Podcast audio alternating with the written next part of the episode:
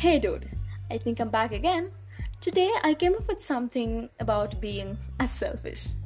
Hey hi, this is Sritiru here. You're hearing me on Your Cast podcast. Let's get started. Yeah, this is gonna be a people's emotions that they undergo in their day-to-day life. Of course, selfishness. You know, on my sleepless night I started to think, why is being a selfish is a bad thing? Hey, I got answer too. A person lacking consideration from the other Okay, that's a part. Accordingly, selfishness is everywhere, right? For example, eating is a selfish act. Doing exercise is a selfish act. That means if you are that kind of people like I won't be a selfish. For that kind, I'm asking hereafter. You won't eat anything. You won't give your body rest at night. You won't do any exercise at gym. Of course not, right? Then why we are going on troubling with that selfish act by the other? See, selfishness is needed. Selfishness would be there in one's personality. On my opinion, selfishness should be there. But it shouldn't play with the people's emotions. Agreed?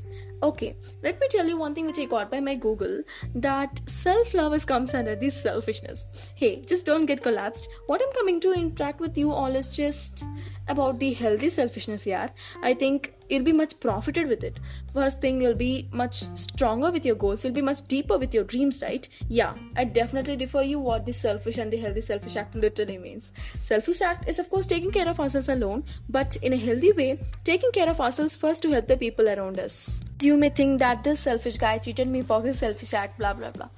Oh my goodness, I know that. You were worried, you were stressed, you were disappointed completely.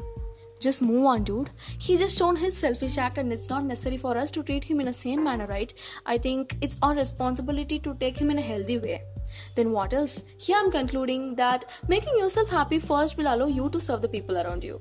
With that quote, if they are wrong, make them guilt, by your right. Until then, this is Sritiru here. Take care. Bye.